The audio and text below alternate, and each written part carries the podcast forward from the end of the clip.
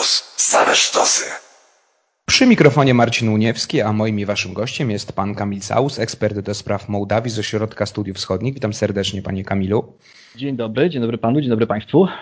I oczywiście tematem naszej rozmowy będzie e, Mołdawia. Za nami pierwsza tura wyborów e, prezydenckich w tym kraju. Na placu boju pozostał nazywany prorosyjskim prezydent Igor Dodon oraz nazywana to z kolei proeuropejską, czy szerzej prozachodnią mm, e, kandydatką była premier Maja Sandu. Początkowo sondaże pokazywały, że pierwszą turę wygrał Igor Dodon i zresztą eksperci jeszcze przed wyborami wskazywali, że to on jest faworytem tych wyborów.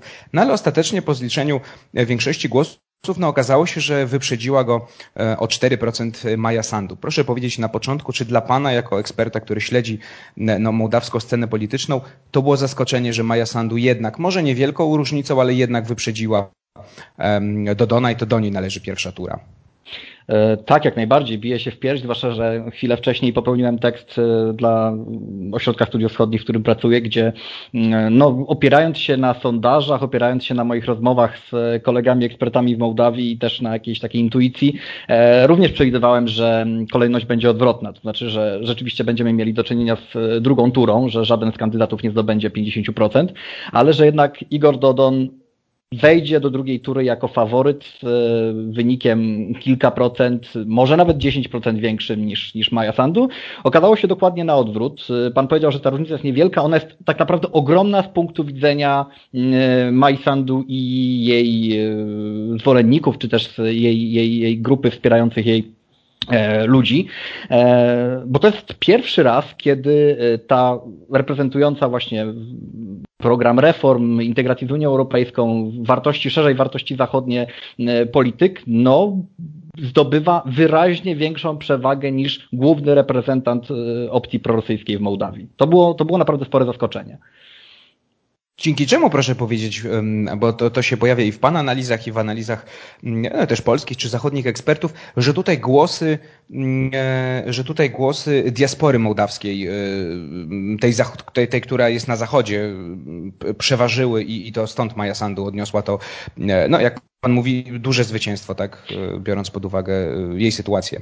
Tak, tak, tak, jak najbardziej. To znaczy, tu dwa czynniki są ważne. Rzeczywiście y, diaspora jest tym czynnikiem decydującym.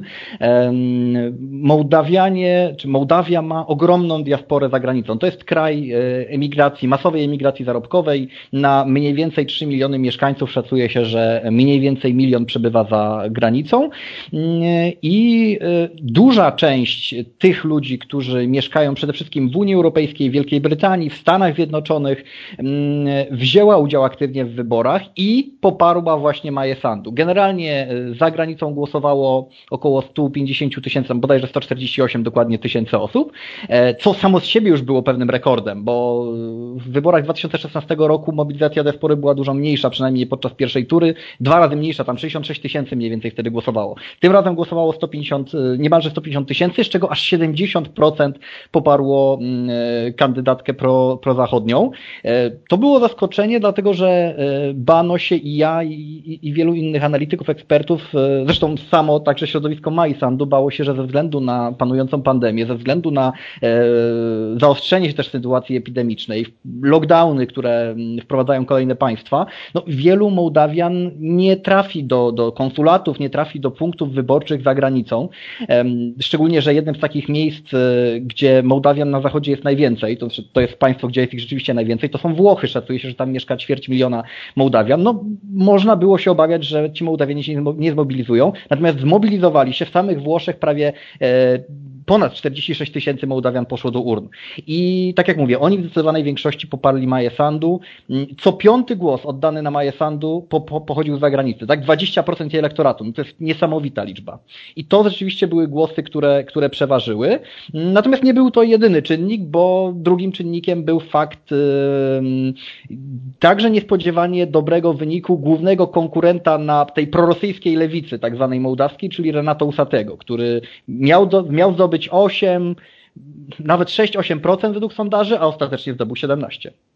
No tak, czyli osłabił Dodona. To ja dopytam jeszcze krótko o Naddniestrze, bo to jest rzecz fascynująca. No, para państwo, mm, mm, prawda, formalnie należące do, do, do Mołdawii, no, de facto, no właśnie takie pseudopaństwo, trochę skansen po Związku Radzieckim. Mm, no wydawałoby się, że, że tutaj Maja Sandu nie ma szans na jakiś świetny wynik, a też, y, prawda, z tego co, z tego, co patrzyłem na, na wyniki, to całkiem, jak na Teralia, to całkiem y, niezły wynik, prawda, w, na, w Naddniestrzu. Tak, ostatecznie Maja Sandu otrzymała 13% e, w Naddniestrzu, ale może właśnie wyjaśnijmy w ogóle, jak to funkcjonuje, bo to nie jest tak, e, żeby naszych słuchaczy tutaj nie, nie zdziwić, nie jest tak, że wybory mołdawskie jakiekolwiek, czy to parlamentarne, czy prezydenckie, przeprowadza się na terytorium Naddniestrza. Tak nie jest, dlatego że Naddniestrze jako separatystyczna republika nie uznaje jurysdykcji Mołdawii, a ponieważ nie utrzymuje też relacji dyplomatycznych z Mołdawią, no co wynika z tego statusu właśnie nieuznania, mm, no to nie, nie widzi możliwości e, dopuszczenia y, tak, punktów, czy otwarcia punktów wyborczych mołdawskich na swoim terytorium. Generalnie co roku przeprowadza się to w ten sposób, co, co roku, co wybory, przeprowadza się to w ten sposób, że na pograniczu y, terenów kontrolowanych przez Kiszyniów oraz Naddniestrze otwiera się specjalne punkty wyborcze przeznaczone właśnie dla posiadaczy mołdawskich paszportów, obywateli mołdawskich, którzy mieszkają po drugiej stronie Dniestru, czyli właśnie na terenie Naddniestrza. I tym razem z opcji, z możliwości zagłosowania skorzystało około około 14 tysięcy wyborców naddniestrzańskich, z czego właśnie 13% oddało głos na Majesandu. To jest świetny wynik, bo ci ludzie zwykle jednak mimo wszystko popierają polityków prorosyjskich, jeżeli już w ogóle biorą udział w wyborach mołdawskich, bo to nie jest jakaś powszechna tendencja. Raczej e, często mówi się, że mm, wyborców naddniestrzańskich mobilizują politycy mołdawscy, prorosyjscy, wręcz przekupują, zwożą autokarami do tych punktów wyborczych po to, żeby oni po prostu oddali głos na, na nich, czyli na tych e, polityków prorosyjskich. Teraz się również o to bano, ale tak się nie stało. To znaczy, generalnie ta e, prezencja na punktach wyborczych Naddniestrzan była względnie niewielka. E, oczywiście większość z tych, którzy przyszli, zagłosowali na, na Igora Dodona, natomiast wynik Mai był całkiem, całkiem niezły. E, co wynika prawdopodobnie z tego, że mimo wszystko na pograniczu E, terenów właśnie kontrolowanych przez Mołdawię i Naddniestrza żyje bardzo wielu etnicznych Mołdawian, którzy funkcjonują w ramach tego para państwa, ale są w stanie poprzeć opcję jak najbardziej prozachodnią, czy jakby widzą Mołdawię, czy chcą popierać Mołdawię mm, prozachodnią, reformującą się, zmieniającą się. Rozmawialiśmy o tym, zaskoczeniem dla, dla obserwatorów było to, że to jednak Maja Sandu wygrała tą pierwszą turę, o 4%, 4% więcej głosów uzyskała i wyprzedziła e, tym samym Igora Dodona. Skupmy się, panie Kamilu, e, na, na, na początku na urzędującym prezydencie, nieformalny lider partii socjalistów. No i teraz pytanie do Pana, jakby Pan podsumował e, jego prezydenturę i łączę to z tym pytaniem, czy rzeczywiście no, on jest tak prorosyjski, jak opisują go e, media i polskie i e, no, zachodnie, pojawiają się chociażby doniesienia o jego bardzo bliskiej współpracy z różnymi rosyjskimi instytucjami, czy ośrodkami wpływu, jeśli można tak powiedzieć. No, Zachód bojkotuje paradę z okazji Dnia Zwycięstwa u Władimira Putina. Igor Dodon się w Moskwie na przykład pojawia. Więc właśnie, jaki to jest polityk i czy faktycznie, faktycznie jest politykiem prorosyjskim? Igor Dodon prowadzi politykę prorosyjską, to prawda. Mieni się e, takim głównym gwarantem utrzymania przyjaznych relacji między Mołdawią a Federacją Rosyjską, także w wymiarze gospodarczym, co dla Mołdawian jest bardzo ważne. Tak? Chodzi o to, żeby Mołdawia mogła sprzedawać e, szczególnie płody rolne, czy też e, wyroby okołorolnicze, na przykład wino, tak? na, na rynek rosyjski. No i rzeczywiście robi wszystko, żeby te relacje budować jak najlepiej. Bardzo często bywa w Moskwie, bardzo często, jeżeli tylko może że spotyka się z Władimirem Putinem. Rzeczywiście całkiem niedawno pojawiło się, pojawiły się wyniki pewnego śledztwa dziennikarskiego, które no, dość wyraźnie sugerują, że Igor Dodon utrzymywał także, czy utrzymuje bliskie kontakty z, z wywiadem rosyjskim, z dyrektorami banków rosyjskich, takie quasi prywatne w zasadzie kontakty, z osobami z, uważanymi za, za przedstawicieli służb rosyjskich i tak dalej, i tak dalej.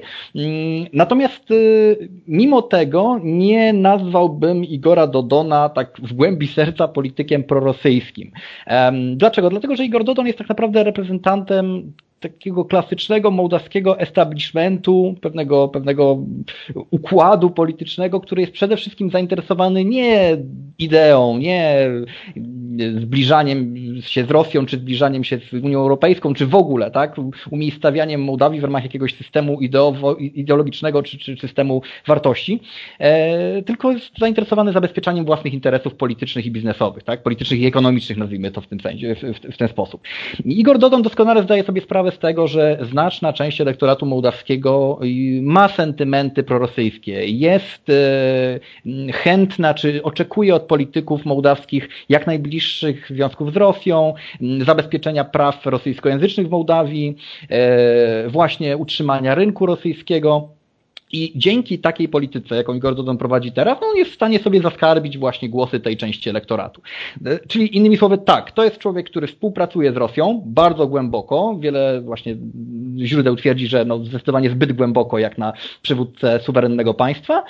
Natomiast y, to nie jest człowiek ideowy. To nie jest człowiek głęboko przekonany o tym, że z, z Rosją należy tak, tak, tak współżyć i tak funkcjonować. Zresztą najlepszym dowodem na to jest fakt, że kiedy jeszcze w pierwszej dekadzie lat 2000 był on ministrem gospodarki w, w rządzie partii, partii komunistów, mm, która wtedy rządziła w Mołdawii, e, no to opowiadał się za jak najbliższą integracją z Unią Europejską. Twierdził, że umowa stowarzyszeniowa z Unią Europejską jest tym, co dla mołdawskiej gospodarki będzie kluczowe i co e, Mołdawię będzie rozwijało. Tak? Kilka lat później, kiedy już został właśnie reprezentantem tej opcji prorosyjskiej, twierdził zupełnie coś odwrotnego.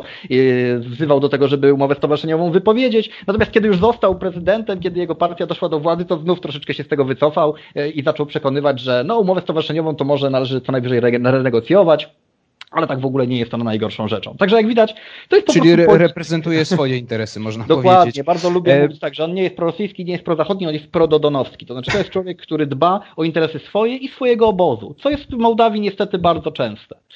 To teraz y, Maja Sandu była premier, liderka partii e, Działania i Solidarności. Ona stała na czele rządu, który wyłonił się po odsunięciu od władzy szarej eminencji mołdawskiej polityki, oligarchy e, Wlada Plachotniuka. Rozmawialiśmy o tym mm, e, w zeszłym roku w Róży Wiatrów. No obecnie mm, w tych wyborach uzyskała innymi wsparcie ze strony Donalda Tuska, czy liderki CDU Annegret Kramp-Karrenbauer. I mówię o tym, bo mam pytanie do pana, jak to jest z tą jej proeuropejskością? Czy tutaj jest trochę tak jak z Dodonem jego prorosyjskością, czy jednak rzeczywiście jest to polityk, który widzi Mołdawię e, na zachodzie Europy i, i z bliskiej współpracy chociażby z Unią Europejską, czy może mhm. gdzieś w przyszłości nawet jako członka Unii Europejskiej.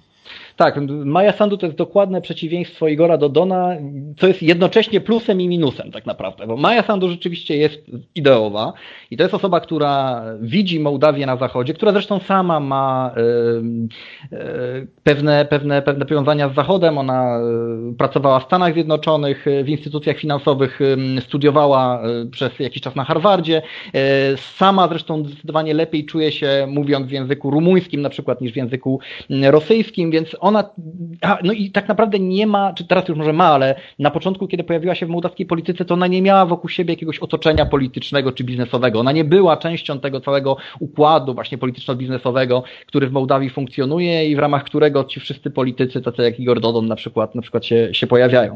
Także Maja Sandu jest niewątpliwie y, idealistką z pewną wizją Mołdawii, którą chciałaby realizować i to jest prawda. Mm, tylko Maja Sandu teraz już może bardziej, ale kiedyś trudno ją było nazwać tak naprawdę politykiem. No i to jest właśnie problem. Tyle o ile Igor Dodon jest po prostu starym wygą politycznym. Jest człowiekiem, który zaczynał od, jakby od początku, od, od, od młodości robił karierę polityczną i świetnie się czuje jako polityk. Tak Maja Sandu miała doświadczenie menedżerskie, miała doświadczenie kierownicze, natomiast nie miała doświadczenia politycznego i bardzo niezręcznie długo się nie zachowywała w tej polityce. Czyli nie potrafiła się odnaleźć, nie potrafiła mm, odnaleźć w sobie takiej charyzmy politycznej, nie do końca wiedziała, jak e, budować struktury, jak zjednywać sobie ludzi e, i, i, no i to niestety było dla niej problemem. I ten brak właśnie tych wszystkich powiązań, nie do końca jasnych, na przykład, które, które ma Dodon, czy które miał Plachotniuk, czy które mm, ma większość polityków generalnie w Mołdawii, to też utrudniał Mai Sandu funkcjonowanie w, w, tych, w tych mołdawskich strukturach, tak? Czyli dlatego mówię, że ona jest takim dokładną, dokładną odwrotnością Igora Dodona. Ale w ostatnim czasie, i to było też widać w tych wyborach, jednak y, sytuacja się zmienia. Maja Sandu się, mówiąc kolokwialnie, wyrabia. Y, trudno y, nie, nie mieć wrażenia, że jednak korzysta z jakichś porad PR-owców czy specjalistów od wizerunku, bo Naprawdę coraz, coraz lepiej idą wystąpienia publiczne, e, coraz odważniej, coraz lepiej się czuje w jakichś takich konfrontacjach właśnie telewizyjnych, w dyskusjach. Zresztą czekamy, bo niedługo między kandydatami e, ma się odbyć debata polityczna, która będzie na pewno bardzo interesująca. Także e, Maja Sandu jest, tak jak mówię, jest postacią, która jest w ogóle niesamowicie. Mm, ma, czy nie jest oskarżana o korupcję, w co w mołdawskiej polityce jest rzadkie e, i generalnie wydaje się dość, znaczy wydaje się bardzo uczciwa na tle większości mołdawskich polityków, nawet tych z prawej strony. E, I to jest, to jest jednak dość, to jest dość niesamowite. No dlatego też jest e, popierana przez polityków e, zachodnich, o których Pan wspominał, no bo wydaje się tak naprawdę jedyną nadzieją dla tej skorumpowanej mołdawskiej sceny politycznej. No właśnie, Panie Kamilu, to jeszcze w, łącznie kończąc pytanie to, które teraz zadam z tymi poprzednimi, biorąc pod uwagę, że mamy Igora Dodona, mamy Maję to czy stawką tych wyborów może być rzeczywiście umiejscowienie Mołdawii na mapie Europy albo bliżej wschodu, albo bliżej zachodu, albo chociaż krok w tę stronę, bo może um, takie całkowite umiejscowienie, biorąc pod uwagę niewielkie kompetencje prezydenta Mołdawii, pewnie nie, ale właśnie, czy to, czy to jest walka trochę o to, gdzie Mołdawia się znajdzie na tej, na tej mapie Europy? Krok w tą stronę na pewno to by był, to znaczy czy to wschodnią, czy zachodnią, bo rzeczywiście kompetencje prezydenta w Mołdawii są niewielkie, to jest zasadniczo republika parlamentarna i Maja Sandu nawet jeśli dojdzie do władzy, no to niewiele będzie mogła zrobić, nie posiadając większości w parlamencie. No pytanie, jak będzie wyglądał parlament mołdawski po przedterminowych wyborach, które, które prawdopodobnie odbędą się w przyszłym roku właśnie już po, po wyborze prezydenta, ale y, zwycięstwo Maja Sandu ewentualne, bo to, to nie jest tak, że Maja Sandu stała się nagle faworytką tak naprawdę e, po, po, po, po tych wyborach. Mm, e, na pewno zmieniłoby sytuację. Czy prezydent ma to do siebie w Mołdawii, że może być bardzo widoczny, że e, jest osobą medialną, może występować publicznie, piszą nim media, ze swoim przekazem będzie mu dużo łatwiej, czy jej w takiej sytuacji, będzie jej łatwiej docierać do ludzi i, i częściowo oczywiście może też uprawiać politykę zagraniczną, tak, wyjeżdżając gdzieś, spotykając się i tak dalej z różnymi politykami mm, w innych państwach. Dlatego będzie to miało wpływ na całokształt mołdawskiej polityki, jeżeli Maja Sandu e, zwycięży. No natomiast, żeby się naprawdę coś mogło w kraju zmieniać, to jeszcze musiałaby jej partia, czy też w ogóle partie proreformatorskie e, dojść do władzy, a i to jeszcze daleko nie będzie koniec, bo niestety potrzebnych byłoby jeszcze wiele lat rządów takiej, tak, takich ugrupowań i to dobrych rządów, żeby naprawdę zmienić sytuację w Mołdawii, strukturalnie zmienić sytuację w Mołdawii, rozmontować pewne układy i, i zniszczyć pewne nawyki, które niestety tam funkcjonują w klasie politycznej. Biorąc pod uwagę właśnie resztę kandydatów i to, jakich głosy mogą się rozłożyć, to kto ma szansę tą pulę zgarnąć, większą część tej puli, czy Sandu, czy Dodon? Mhm. Sytuacja jest bardzo skomplikowana, dlatego że, jak już wspominałem na początku naszego spotkania dzisiejszego, trzecie miejsce e, w, w rankingu wyborczym zajął e, Renato Usaty. Polityk, który Przede wszystkim jest politykiem populistycznym. To jest taki typ polityka, który jeździ po, po różnych miejscowościach, w tym małych miejscowościach, spotyka się z ludźmi, zresztą nie bacząc na COVID, nie bacząc za, na zagrożenie epidemiczne, po prostu spotykał się gdzie tylko mógł. E, przedstawiał taki program raczej mocno populistyczny, e, próbował się pokazywać jako taki polityk właśnie trochę antysystemowy, ale jednocześnie mocno uśmiechający się do Rosji, tak, opowiadający się za prawami rosyjskojęzycznej mniejszości mm, w, w Mołdawii, opowiadający się za współpracą z Rosją. Narracja z jego strony jest taka bardziej praktyczna. W zasadzie, no przecież Rosja jest naszym dużym partnerem handlowym, musimy z nią utrzymywać relacje i tak dalej, i tak dalej. Więc to jest polityk, który mm, w swoim programie wchodzi w bezpośrednio, bezpośrednią konfrontację z Igorem Dodonem, który też jest prorosyjski. Jest z nim pokłócony, nie tylko politycznie, ale też, e, no, panowie sobie oboje zarzucają bardzo różne rzeczy i to takie naprawdę ostre, to znaczy mm, Usaty zarzuca Dodonowi korupcję, właśnie powiązania z Plachotniukiem, mm, Usaty jest oskarżany znowu przez Dodona o, rzeczy wręcz kryminalne, zresztą jest poszukiwany w Rosji na przykład. To dość specyficzna scena polityczna. Więc mimo tego, że te głosy na Usatego czysto teoretycznie powinny przejść na innego kandydata prorosyjskiego, czyli w tej sytuacji na Dodona, to wcale się tak nie musi stać, bo wielu wyborców Usatego po prostu y, mimo swojej prorosyjskości, no także uważa Dodona za osobę nieodpowiednią na stanowisku prezydenta, na osobę skorumpowaną, na osobę reprezentującą właśnie swoje interesy bardziej niż interesy obywateli.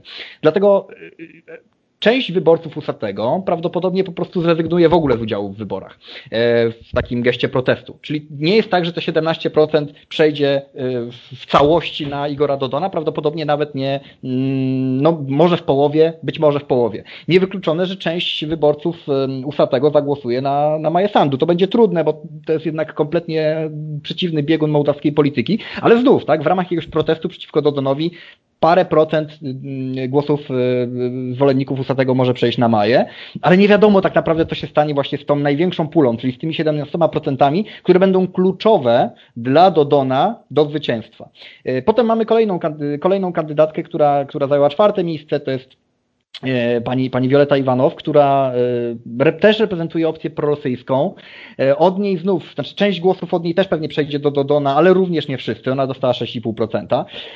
No i tu się w zasadzie kończy, kończą zasoby Dodona. Można by się jeszcze spodziewać ewentualnie, że Igor Dodon spróbuje zmobilizować czy wykorzystać elektorat naddniestrzański. Tym razem tego nie zrobiono, to znaczy nie, nie doszło do jakichś zorganizowanych mm, transportów wyborców z Naddniestrza, opłacania ich, to się zdarzało wcześniej po to, żeby przyjechali masowo zagłosowali na Dodona. Tym razem Igor Dodon może spróbować takiej opcji, do takiej opcji się odwołać i być może Igor Dodon będzie też próbował jakoś bardziej zmobilizować diasporę mołdawską w Rosji, co tym razem zakończyło się kompletną klęską, e, bo tyle o ile w Rosji otwarto aż dwa razy więcej, ponad dwa razy więcej punktów wyborczych niż zwykle, argumentując to między innymi właśnie COVID-em, e, o tyle zagłosowało w ogóle w Rosji zagłosowało zaledwie 5600 e, osób. To jest, e, no proszę sobie porównać, tak wspominałem wcześniej, że we Włoszech, gdzie Mołdawian jest mniej niż w Rosji, zagłosowało 46 tysięcy w samych Włoszech, a w mhm. Rosji 5 tysięcy. No to jest, e, tak, także tam mamy jeszcze spory zasób. Pytanie, czy Igor Dodon będzie w stanie ich zmobilizować. Natomiast Maja Sandu, no Maja Sandu ma problem, dlatego że Maja Sandu ma tak naprawdę do dyspozycji około 8%, które poszło na kandydatów prozachodnich pozostałych, którzy tam zebrali dosłownie po procent, 2, 3% głosów. I oni wszyscy, to prawda, już oficjalnie Maję Sandu poparli, już zapowiedzieli, że, że chętnie jakby, znaczy wezwali swoje elektoraty do przekazania głosów Mai. Ale to jej może nie wystarczyć. Pytanie, e, czy uda się jeszcze bardziej zmobilizować diasporę, czy uda się być może zmobilizować młodych Mołdawian, szczególnie prozachodnich, Mołdawian mieszkających jeszcze w kraju, bo frekwencja w pierwszej turze była względnie niewielka, tylko 42%. Więc jeżeli e, Maj Sandu uda się zmobilizować Mołdawian na miejscu i utrzymać zmobilizację diaspory, może jeszcze troszeczkę ją zwiększyć, oraz ściągnąć do siebie wszystkie głosy swoich konkurentów z pierwszej tury, prozachodnich konkurentów, to pewne szanse są. Ale ja w tym momencie, mimo pewnego wskazania na Dodona, bo mam wrażenie, że jednak jego szanse są ciągle większe, e, nie podejmuje się jednoznacznego ocenienia czy, czy wywróżenia rezultatów. Generalnie remis ze wskazanie, tak, ze wskazaniem na Dodona. Mhm.